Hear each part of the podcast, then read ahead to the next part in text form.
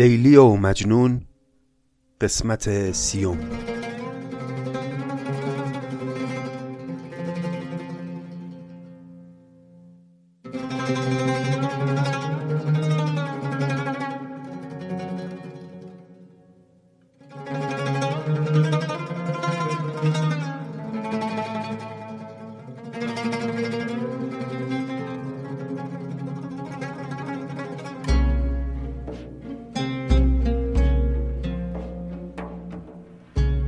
دوستان گرامی سلام. روزگارتون خوش. من محمد رضا تاهری هستم و این صد و یکمین پادکست نظامی گنجوی است. پادکستی که ما در اون آثار نظامی رو می‌خونیم و سعی می‌کنیم تا جایی که ذوقمون دانشمون و فرصتمون اجازه میده یه تعملی هم در ظرافت و جزئیات و زیباییهاش بکنیم. خیلی ممنونم که همراه من هستید. ما داریم لیلی و مجنون رو می‌خونیم و در این قسمت می‌خوایم بدون مقدمه یک راست بریم به سر اصل داستان.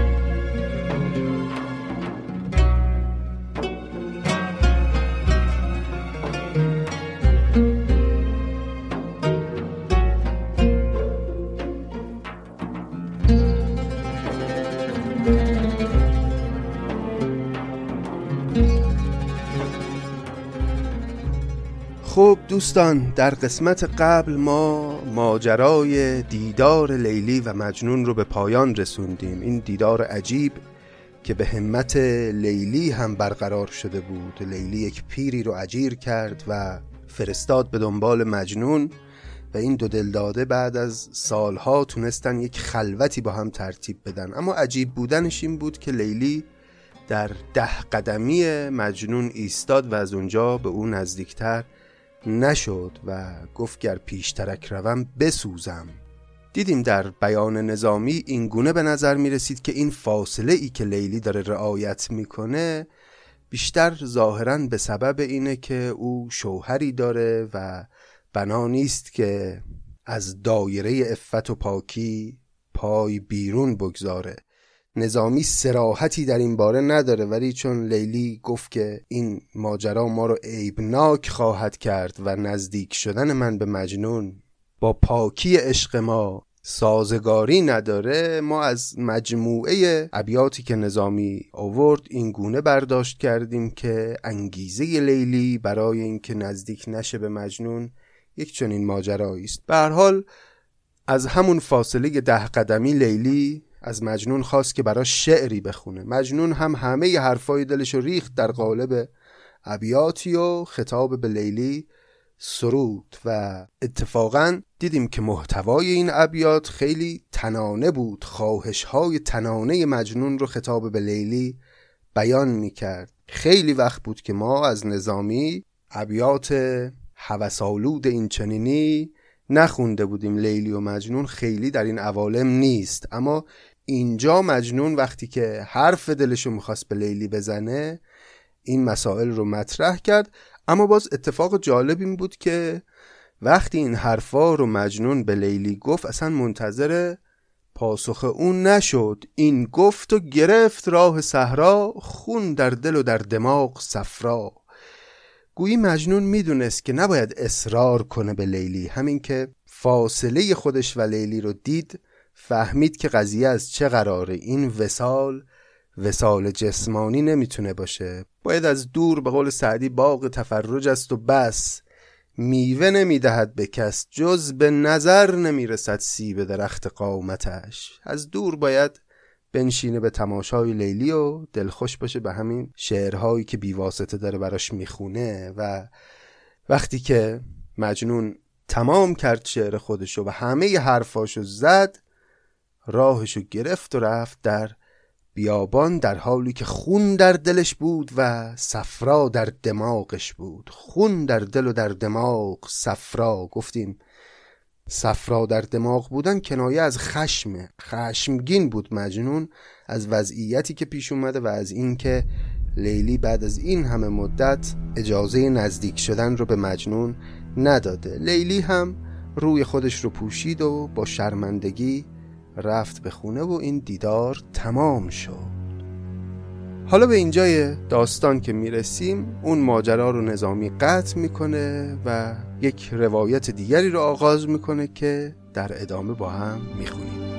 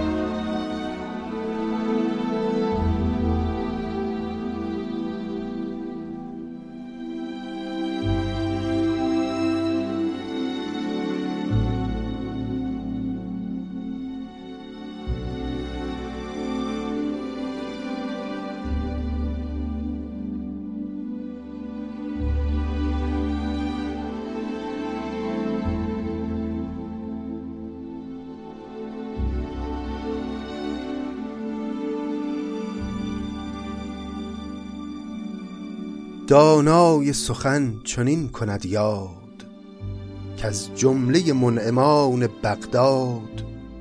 عاشق پسری بود آشنا روی یک موی نگشته از یکی موی. هم سیل بلا به دور رسیده هم سیلی عاشقی چشیده.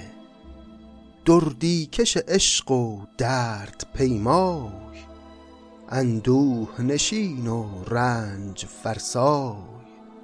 گیتیش سلام نام کرده و اقبال بدو سلام کرده. در عالم عشق گشت چالاک در خواندن شعرها هوسناک. پس این بخش رو نظامی با معرفی یک شخصیت جدید آغاز کرد. فردی به نام سلام که از شهر بغداد آمده. جوانی است نوجوانی است خیلی زیباروی عاشق پسری بود آشناروی یک موی نگشته از یکی موی.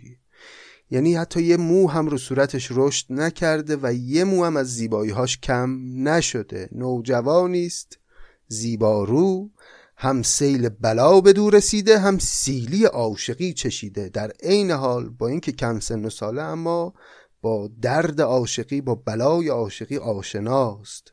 در زندگیش دل به کسی داده. دردیکش عشق و درد پیمای اندوه نشین و رنج فرسای. گیتیش سلام نام کرده و اقبال دو سلام کرده. در عالم عشق گشته چالاک در خواندن شعرها هوسناک. عاشق خوندن شعر بود و خب شعرهای مجنون هم که در جهان عرب معروف پس این پسر هم لابد یکی از طرفداران و جناب آقای مجنون به حساب میاد. چون از سر قصه های درپاش شد قصه قیس در جهان فاش در هر طرفی ز طبع پاکش خواندند نصیب دردناکش. هر غمزده ای که شعر او خواند آن ناقه که داشت سوی او راند. قیس که اینجا اومده یادتونه دیگه اسم اصلی مجنون بود.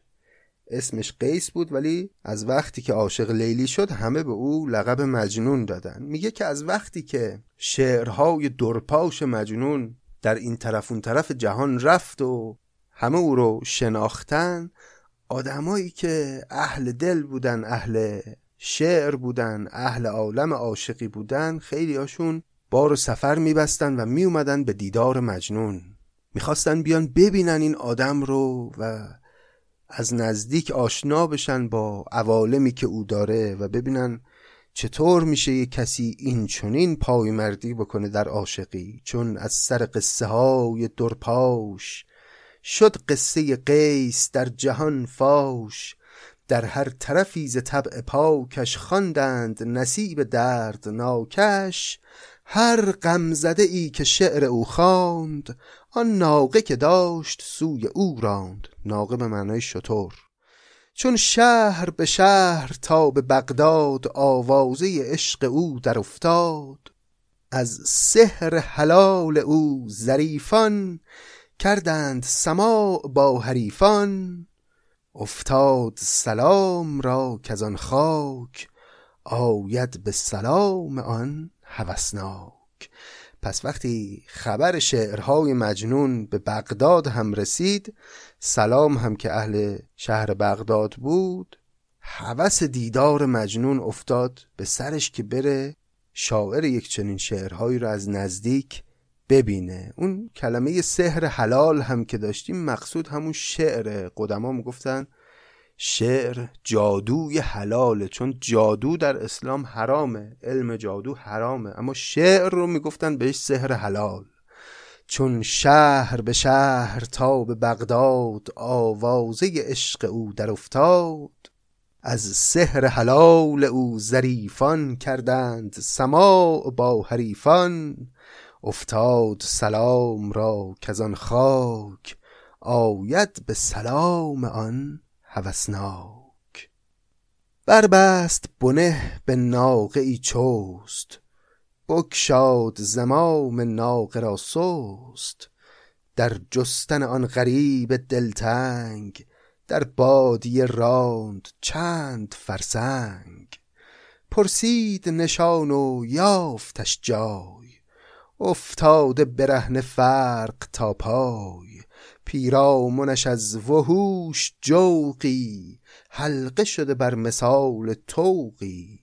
او کرده ز راه شوق و زاری زان حلقه حساب توق داری پس سلام تصمیم خودش رو گرفت سوار بر شطور خودش شد سوار بر ناقعی چست شد یک شطور مرغوبی رو برگزید برای این سفر و بکشاد زمام ناقه را سست. یعنی زمامش رو سست گذاشت با سرعت حرکت می‌کرد. افسار شطور رو محکم نگرفته بود که سلانه سلانه بخواد حرکت بکنه. نه به سرعت تاخت برای دیدار مجنون.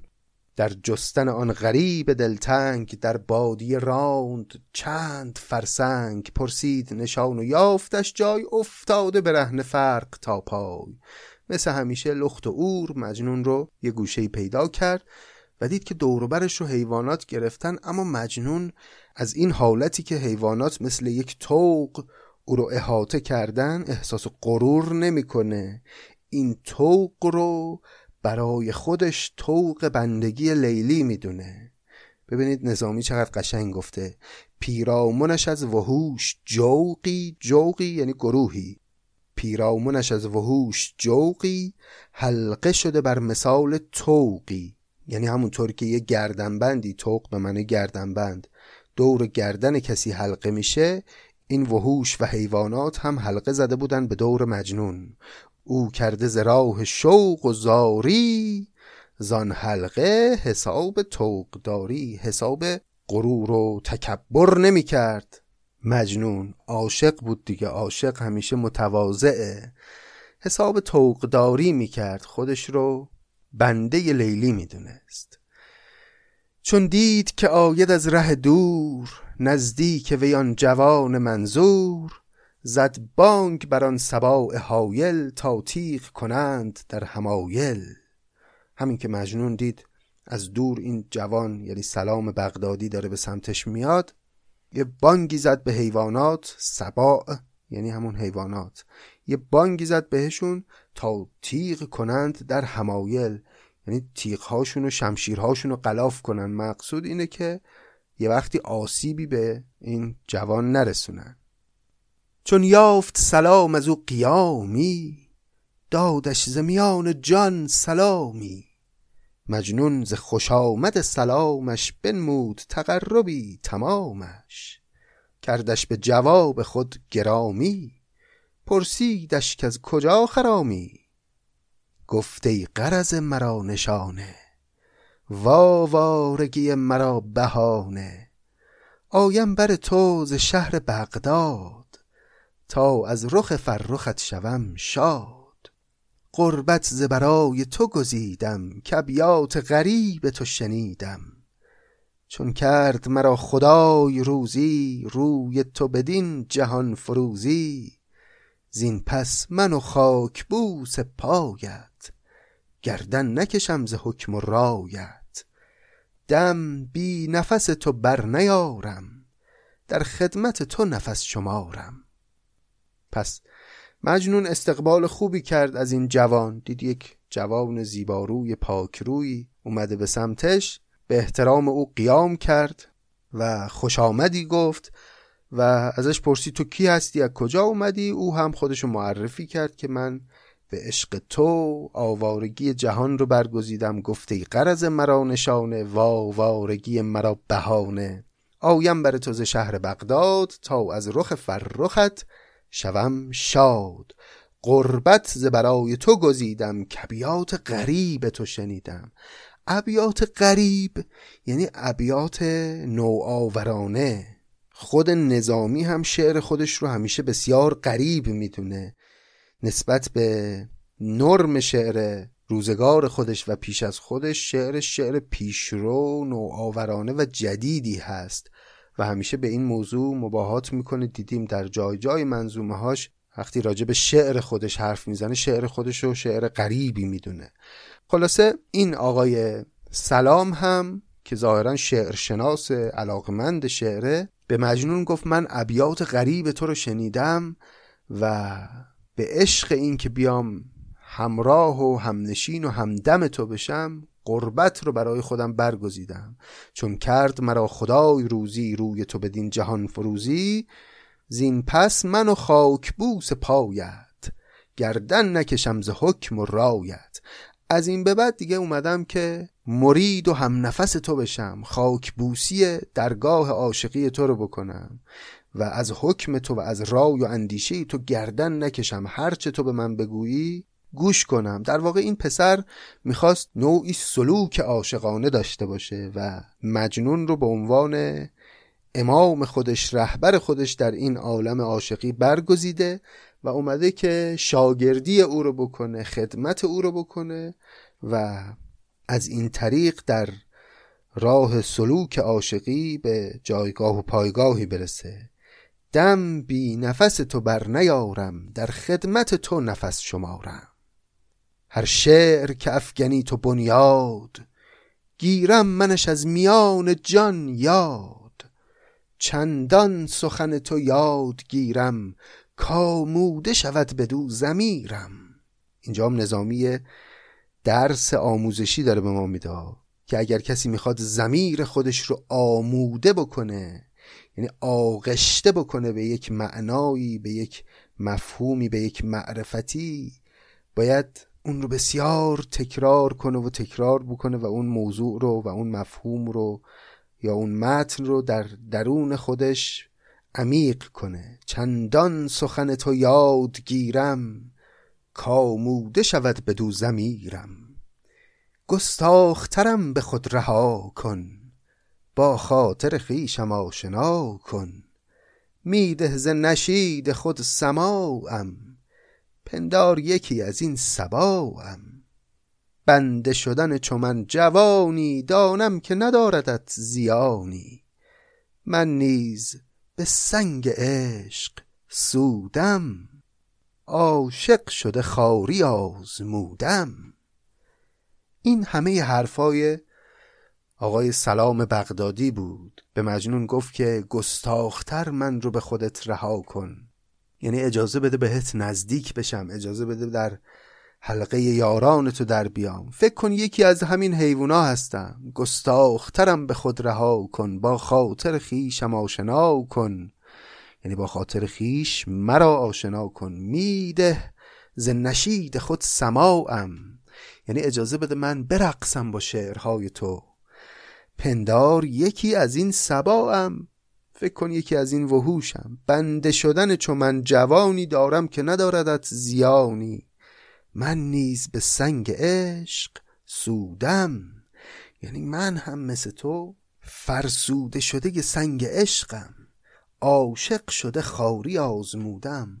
خاری عشق رو آزمودم و در این مسیر رنجها بردم و ناآشنا به عوالم تو نیستم. پس اجازه بده که من مرید تو بشم. مجنون چو هلال در رخ او زد خنده و داد پاسخ او کی خواجه خوب ناز پرورد ره پر خطر است باز پس گرد.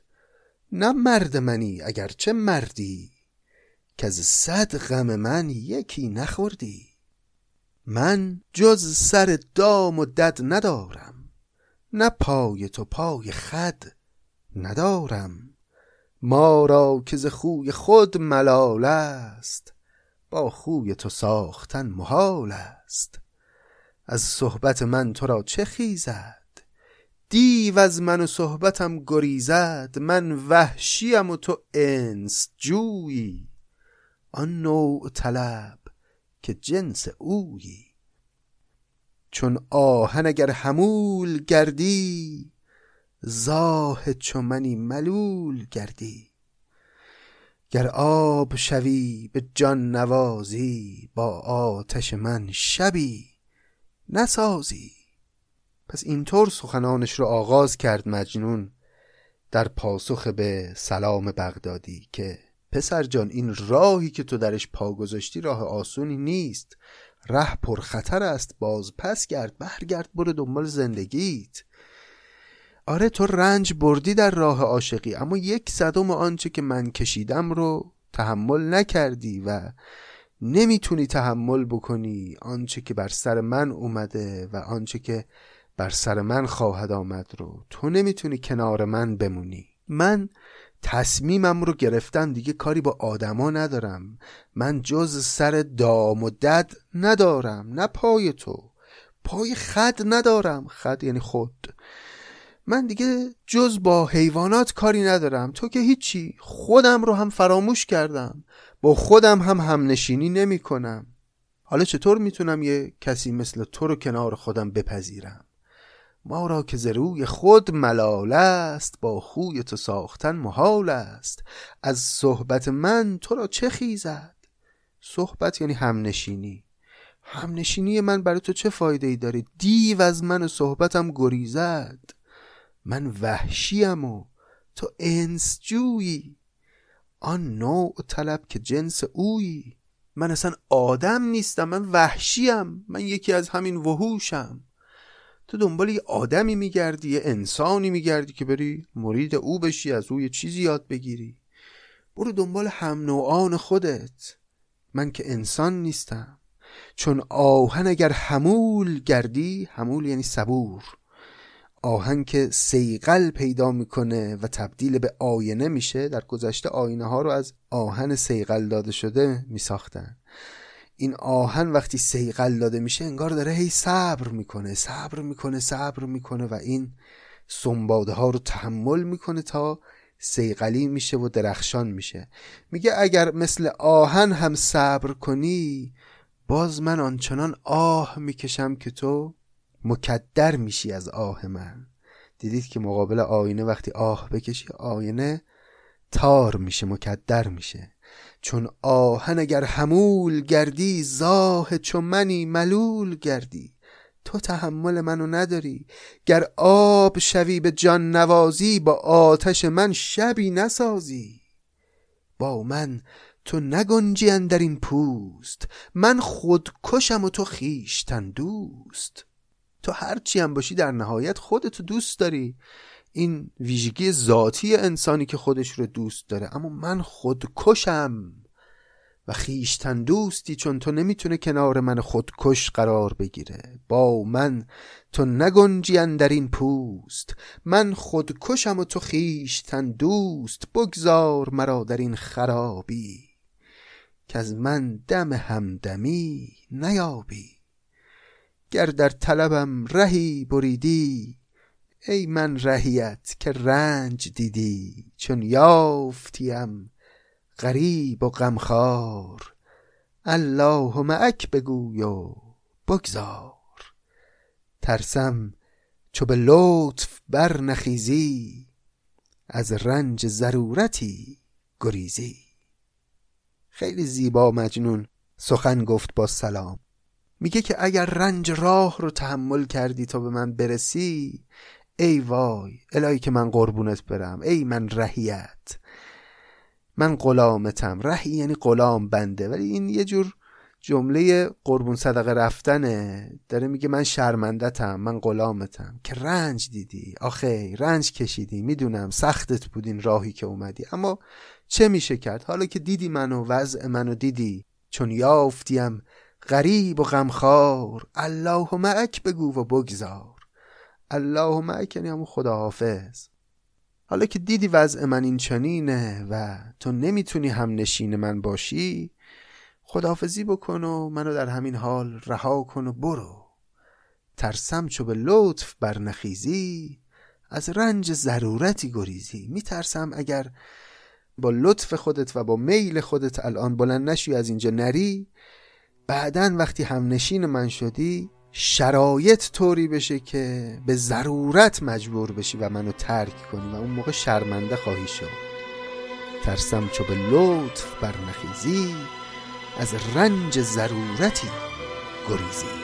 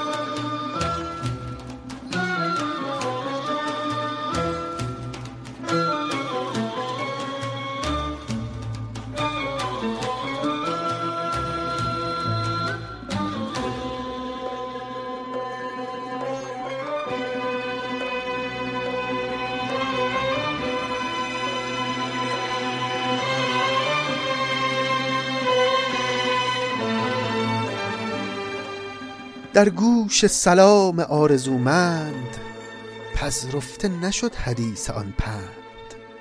گفتا به خدا اگر بکوشی که از تشنه زلال را بپوشی. بگذار که از سر نیازی در قبله تو کنم نمازی.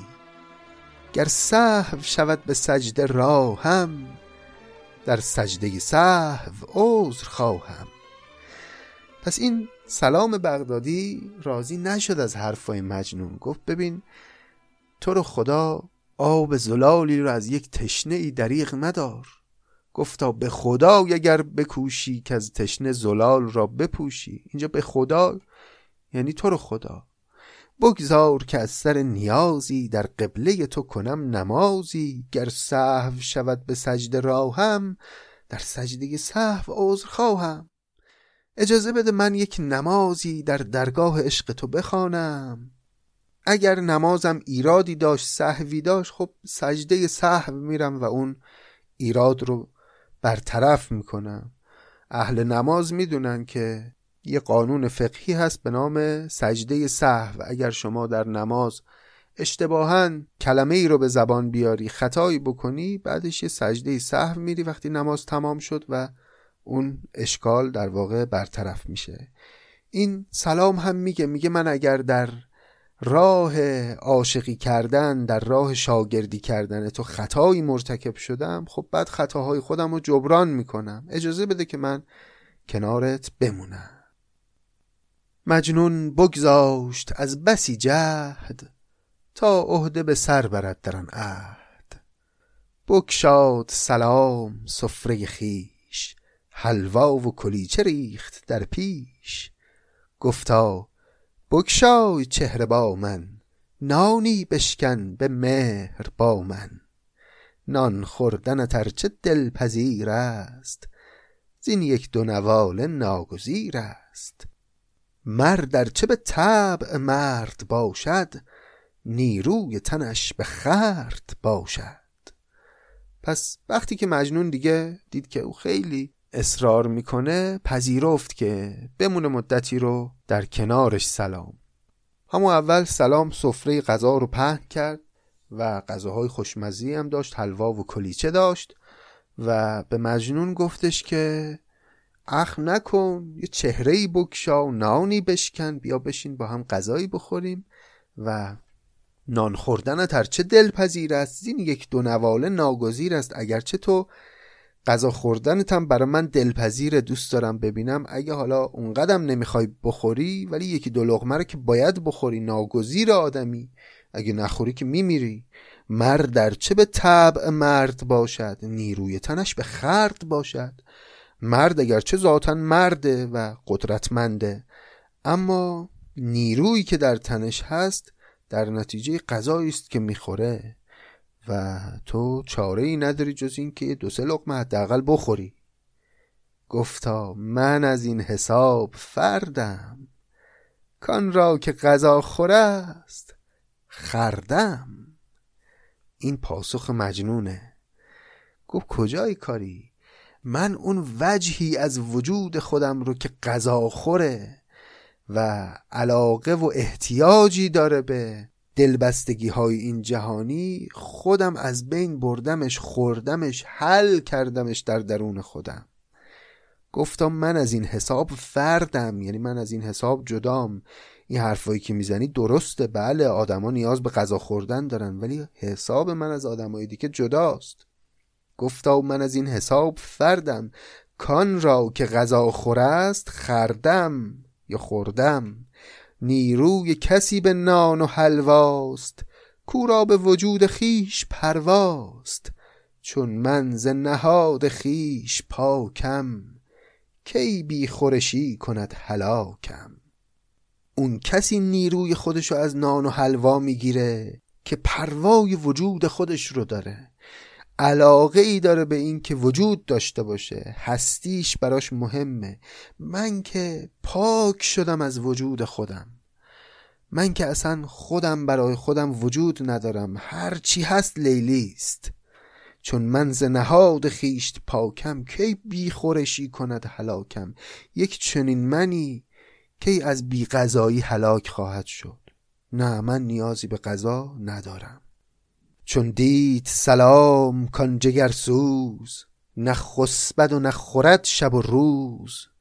نه روی برد به هیچ کویی نه صبر کند به هیچ رویی. می‌داد دلش ز دل نوازی کان به که در این بلا بسازی. دایم دل تو هزین نماند یکسان فلک این چنین نماند. اینا حرفای سلامه.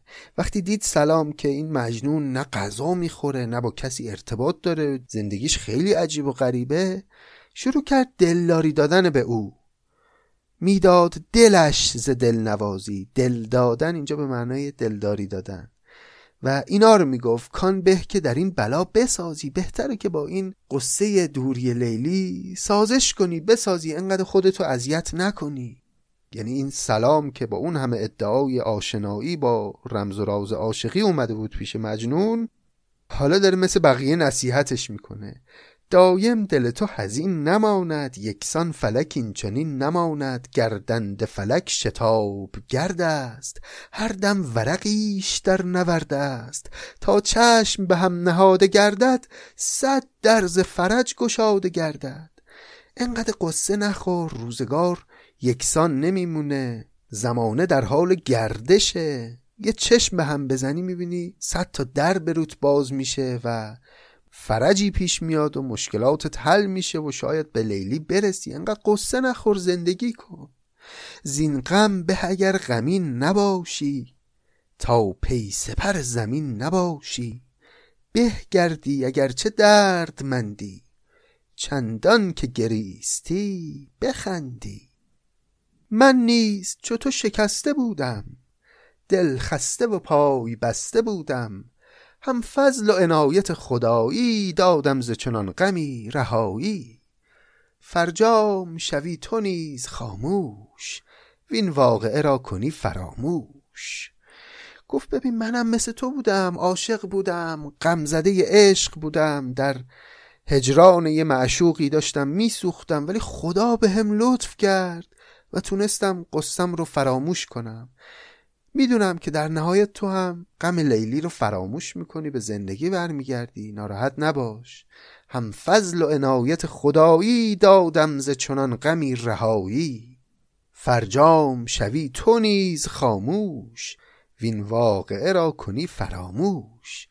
این شعله که جوش مهربانی است از گرمی آتش جوانی است. چون در گذرد جوانی از مرد آن کوره آتشین شود سرد. پس اینا حرفای سلام بود به مجنون که خودش یک نوجوانی بیش نیست. حالا حرفایی می‌زنه از جنس حرفای پیرمردا. میگه این حالتی که تو داری مال جوانیه. همچین که جوانی از سرت بگذره و اون آتش درونت سرد بشه عشق لیلی هم از سرت میفته و راحت میشی. این شعله که جوش مهربانی است از گرمی آتش جوانی است.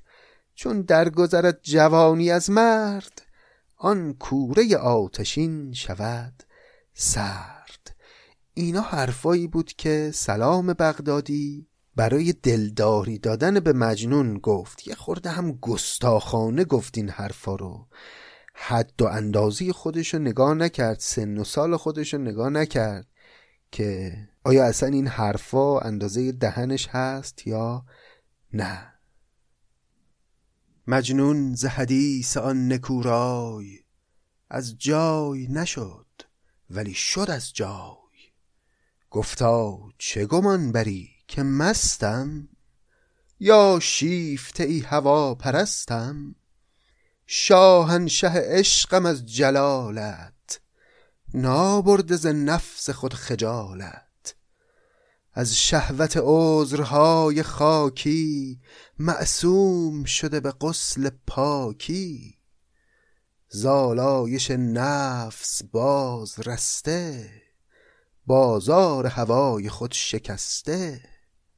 عشق است خلاصه وجودم عشق آتش گشت و من چو عودم. عشق آمد و خاص کرد خانه. من رخت کشیدم از میانه. با هستی من که در شمار است من نیستم. آنچه هست یار است.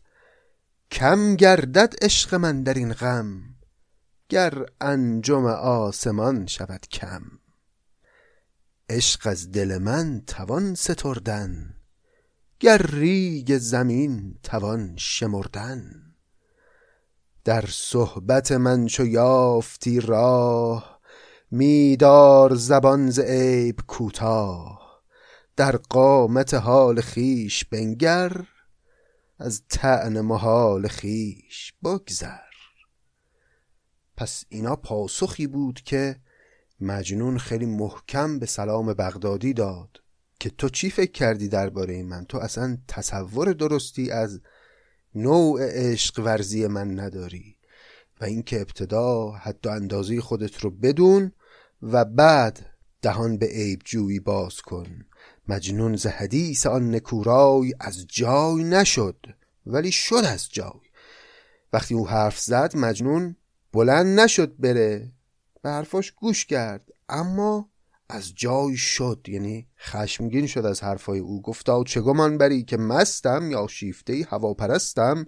شاهنشه عشقم از جلالت نابرد ز نفس خود خجالت. از شهوت عذرهای خاکی معصوم شدم به غسل پاکی. تو فکر کردی من عشقم از گونه هوسهایی که مردان و زنان به هم میبازند؟ نه من خجالت زده نفس خودم نیستم. نفس خودم رو از بین بردم سرکوب کردم. هرچه هست محبوب اصلا منی در میان نیست. زالایش نفس باز رسته بازار هوای خود شکسته. عشق است خلاصی وجودم. عشق آتش گشت و من چو اودم عشق آمد و خاص کرد خانه. من رخت کشیدم از میانه. این مفهوم رو زیاد داشتیم در لیلی و مجنون که وقتی عشق میاد مثل آتش همه جا رو فرا می‌گیره و هرچه وجود در اون فضایی که آتش گرفته هست میسوزه و تبدیل به آتش میشه. و به همین قیاس بعد از عاشقی دیگه منی در من مجنون وجود نداره. هرچه هست عشق به لیلی است. با هستی من که در شمار است من نیستم آنچه هست یار است. کم گردد عشق من در این غم گر انجم آسمان شود کم. اینجا هم یه شیرین زبانی می‌کنه نظامی. مصر اول رو که میشنویم خیال می‌کنیم که مجنون داره یک جمله خبری میگه که بله عشق من ممکنه در این غم کم بشه. اما مصرع دوم رو که میشنویم می‌فهمیم جمله شرطی است. کم گردد عشق من در این غم گر انجم آسمان شود کم. اگه یه روزی ستاره های آسمان عددشون کم شد ممکنه عشق من هم کم بشه. عشق از دل من توان ستردن گر ریگ زمین توان شمردن. این بیتم همون منطق رو داشت. در صحبت من چو یافتی راه میدار زبان ز عیب کوتاه. در قامت حال خیش بنگر از طعن محال خیش بگذر. زینگونه گزارشی عجب کرد زان حرف حریف را ادب کرد. چون حرفت او حریف بشناخت حرفی به خطا دگر نینداخت.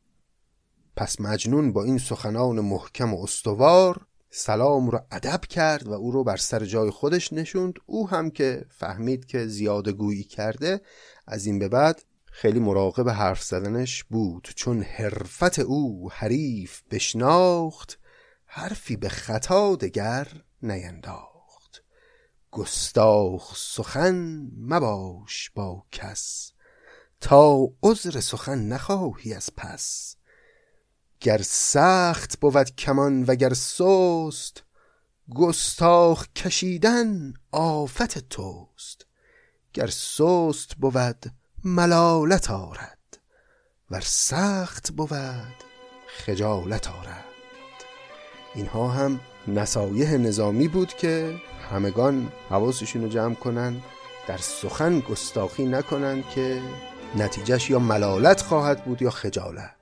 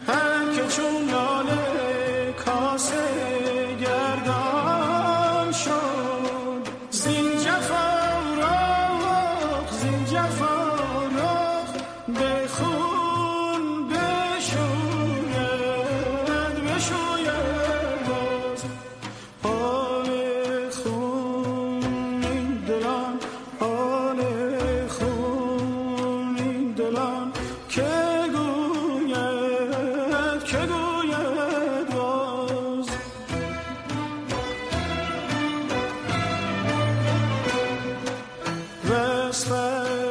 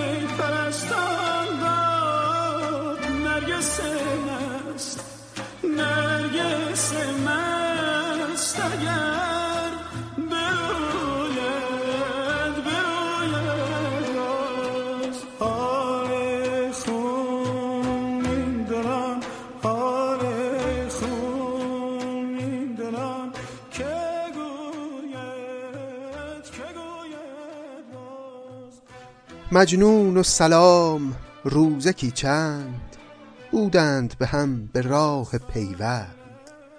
آن تحفه که در میانه می رفت چون در غزلی روا نمی رفت هر بیت که گفتی آن جهانگرد بر یاد گرفتی آن جوان مرد پس چند روزی دیگه مجنون و سلام کنار هم بودند و سلام شاگردی مجنون رو می‌کرد و هر شعری هر بیتی که مجنون میسرود سلام اون رو به خاطر میسپرد و حفظ می‌کرد. مجنون زره ضعیف حالی بود از همه خواب و خورد خالی. بیچاره سلام را در درد نز خواب گزیر بود نز خرد. چون سفره توهی شد از نواله مهمان به ودا شد حواله. کرد از سر عاجزی وداعش بگذاشت میان آن سباعش پس یه چند روزی که گذشت دیگه سلام دید که نمی‌تونه با مجنون بمونه. علتش هم این بود که مجنون که غذا نمی‌خورد. غذاهای سلام هم تموم شده بود و او مونده بود بدون غذا. و دید دیگه هیچ چاره ای نداره مگر اینکه بخواد با مجنون خداحافظی کنه. در واقع اینجا همون پیشبینی مجنون محقق شد که به سلام گفته بود ترسم چو به لطف بر نخیزی از رنج ضرورتی گریزی. میترسم اگه الان به میل خودت بلند نشی بری بعد مجبور بشی بری. ضرورتی تو رو پیش بیاد و مجبور بشی منو ترک کنی و امروز همون روزه. و سلام بغدادی دید که نه مجنون بودن کار راحتی نیست. چون سفره توهی شد از نواله مهمان به ودا شد حواله. کرد از سر آجزی وداعش. بگذاشت میان آن سباعش زان مرحله رفت سوی بغداد. بگرفته بسی قصیده بر یاد هر جا که یکی قصیده خواندی هوش شنونده خیره ماندی. پس دست خالی هم نرفت سلام از نزد مجنون. وقتی که برگشت به بغداد بسیار قصاعد دلکش از مجنون به خاطر سپرده بود و این قصاعد رو برای دیگران می‌خوند و هر جا که یکی قصیده خواندی هوش شنونده خیره ماندی. او قصاید رو می‌خوند و شنونده ها هم میشنیدن و لذت میبردن و متعجب می‌شدن از این همه احساس و شوری که در این اشعار هست. این هم خودش نکته جالبی است که سلام بغدادی که داستان به ما نشون میده در حدی نبود که بتونه مجنون باشه یا حتی مرید مجنون باشه و کنار او باشه حتی او هم وقتی از پیش مجنون رفت با خودش یک سوقات معنوی برد یک بهره ای برد. همون چند روز کوتاهی که او کنار مجنون بود و فهمید که مرد این راه نیست و فهمید که این گونه عاشقی کردن رو طاقتش رو نداره همون چند روز هم کافی بود برای اینکه او یه رشدی پیدا بکنه. این فرازهای داستان خیلی نشانه های عرفانی درش پررنگ تر از جاهای دیگه است. یعنی می‌تونیم ما کاملا نسبتی برقرار بکنیم بین این وقایعی که در داستان رخ میده با مفاهیمی که ما به طور معمول در متون عرفانیمون داریم بحث مرید و مرادی بحث داشتن پیر طریقت برای طی کردن مدارج سلوک و اینکه باید اون مرید چشم و گوش بسته اختیار خودش رو بسپره به دست مراد خودش و همه این بحثا به نوعی یادآوری میشن در این بخش های لیلی و مجنون که خب پیداست نظامی قصد داشته در کنار روایت یک داستان عاشقانه در عین حال دقدقه های زاهدانه خودش رو هم دنبال بکنه در این منظومه که در این فرازها ارز کردم پررنگتر این دقدقه ها رو می‌بینیم. اجازه بدید همینجا داستان رو متوقف کنیم. ادامه ماجرا رو بگذاریم برای قسمت آینده.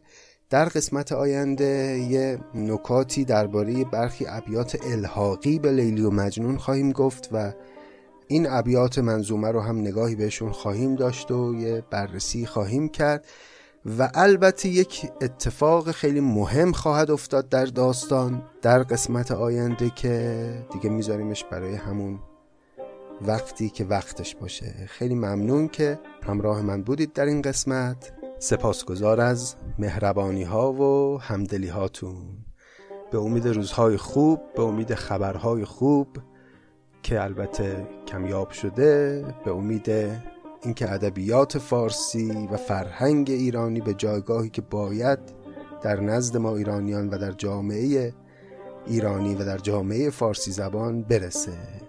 مراقب خودتون باشید. تا ادامه داستان خداحافظ.